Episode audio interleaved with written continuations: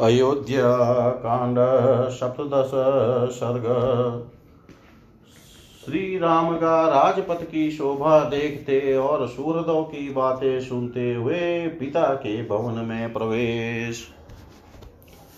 स रामो रथमास्ताय सम्प्रहेशुहृजन पताका ध्वजसम्पन्नं महागुरुदूपितम्। अपश्यन्नगरं श्रीमान् नानाजनसमन्वितं सगृहेर् गृहेर्भ्रंसङ्काशै पाण्डुरेरुपशोभितं।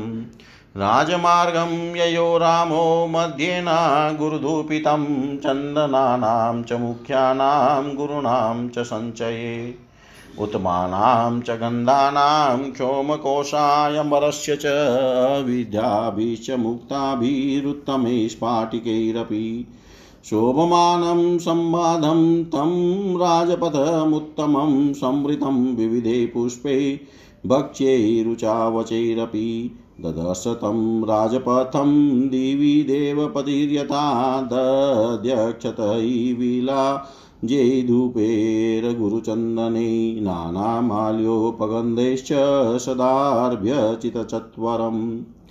आशीर्वादान् बहुन् शृण्वनसुहृद्भिः समुदीरिता यथार्हं चापि सम्पूज्य सर्वानेव नराण्ययो पितामहे चार्चरितं तदेव प्रति प्रपितामहे।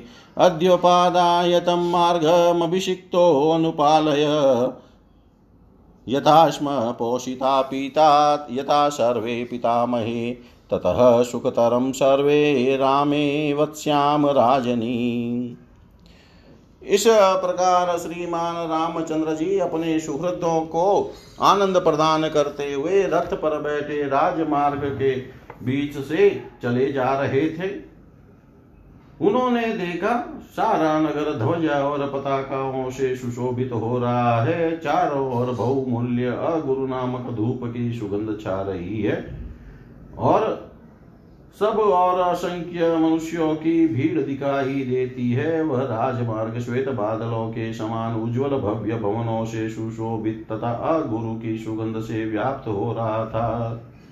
अच्छी श्रेणी के चंदनों अगुरु नामक धूपों, उत्तम गंध द्रव्यों, अलसी, आसन आदि के रेशों से बने हुए कपड़ों तथा रेशमी वस्त्रों के ढेर। अनभिंदे मोती और उत्तमोत्तम स्फटिक रत्न उस विस्तृत एवं उत्तम राजमार्ग की शोभा बढ़ा रहे थे। वहाँ नाना प्रकार के पुष्पों तथा भांति भांति के भक्ष्य पदार्थों से भरा हुआ था। उसके चौराहों की दही, अक्षत, हविष्य, लावा, धूप अगर चंदन नाना प्रकार के पुष्पहार और गंध द्रव्यों से सदा पूजा की जाती थी। स्वर्ग लोक में बैठे हुए देवराज इंद्र की भांति रथारूढ़ श्री राम ने उस राजमार्ग को देखा। वे अपने सूरतों के मुख से कहे गए बहुत से आशीर्वादों को सुनते और यथा योग्य उन सब लोगों का समान करते हुए चले जा रहे थे। उनके हितेशी सूरज कहते थे, रघुनंदन, तुम्हारे पितामह और प्रपितामह दादे और परदादे जिस पर चलते आए हैं, आज उसी मार्ग को ग्रहण करके युवराज पद पर अभिषिक्त हो, आप हम सब लोगों को लोगों का निरंतर पालन करें। यथ पिता, फिर वे आपस में कहने लगते, भाइयों श्री राम के पिता तथा समस्त पितामहों द्वारा जिस प्रकार हम लोगों का पालन पोषण हुआ है श्री राम के राजा होने पर हम उससे भी अधिक सुखी रहेंगे। अलमध्य ही भुक्ते न परमार्थेरलम च न यदि पश्याम निर्यांतम रामम राजे प्रतिष्ठितम। यदि हम राज्य पर प्रतिष्ठित हुए, श्री राम को पिता के घर से निकलते हुए देख लें, यदि राजा राम का दर्शन कर लें तो हम, अब हमें इह लोक के भोग और परमात्म स्वरूप मोक्ष लेकर क्या करना है?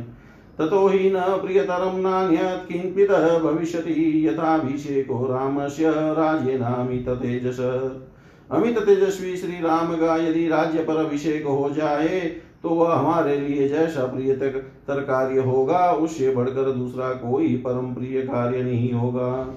एताश्चान्या च सुहृदा मुदाशिर शुभा कथा श्रवण ययो रामो महापदम।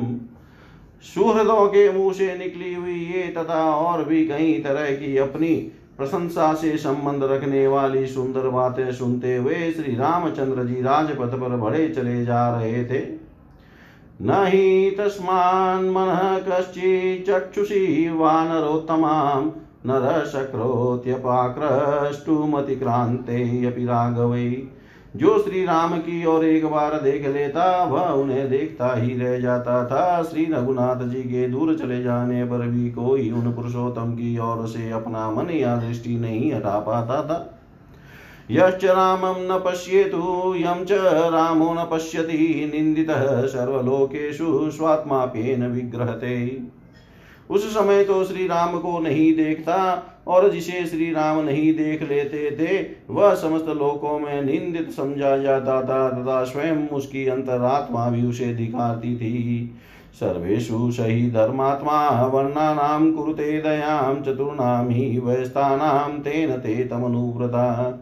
धर्मात्मा श्री राम चारों वर्णों के सभी मनुष्यों पर उनकी अवस्था के अनुरूप दया करते थे, इसलिए वे सभी उनके भक्त थे।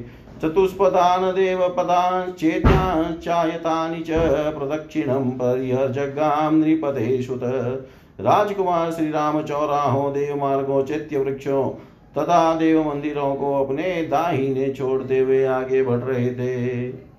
स राजकुलमासाद्य मेघसङ्गोपमे शुभे प्रसा प्रासादशृङ्गे विविधैः कैलासशिखिरोपमे आवारयद्भिः गगनं विमानैरिव पाण्डुरैः वर्धमान गृहेशापि रत्नजालपरिष्कृतैः तथा पृथिव्यां गृहवरं महेन्द्र शतनोपमं राजपुत्र पितुवेश्म प्रविवेश श्रियाज्वलन् राजा दशरथ का भवन मेघ समूहों के समान शोभा पाने वाले सुंदर अनेक रूप रंग वाले कैलाश शिखिर के समान उज्ज्वल प्रासाद शिखिरों अटालिकाओं से सुशोभित था।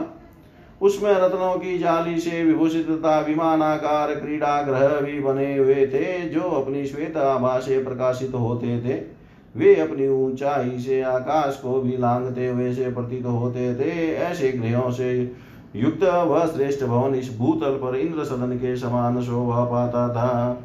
उस राजभवन के पास पहुंचकर अपनी शोभा से प्रकाशित होने वाले राजकुमार श्री राम ने पिता के महल में प्रवेश किया। सकक्षा धनवी धनवी भी, गुप्ता, स्त्री स्त्रोतिक्रम्य वाजिभी पदातीर पर कक्षे द्वे जगाम उन्होंने धनुर्धर वीरों द्वारा सुरक्षित महर की तीन जोड़ियों को घोड़े तो घोड़े जूते वे रथ से ही पार किया, फिर दो जोड़ियों में वे पुरुषोत्तम राम पैदल ही गए। स सर्वा समतिक्रम्य कक्षा दशरथात्मज स निर्वत्य जन्म सर्व शुद्धांत पुरमत्य इस प्रकार सारी ड्योड़ियों को पार करके दशरथ नंदन श्री राम साथ आए हुए सब लोगों को लौटा कर स्वयं अंतपुर में गए।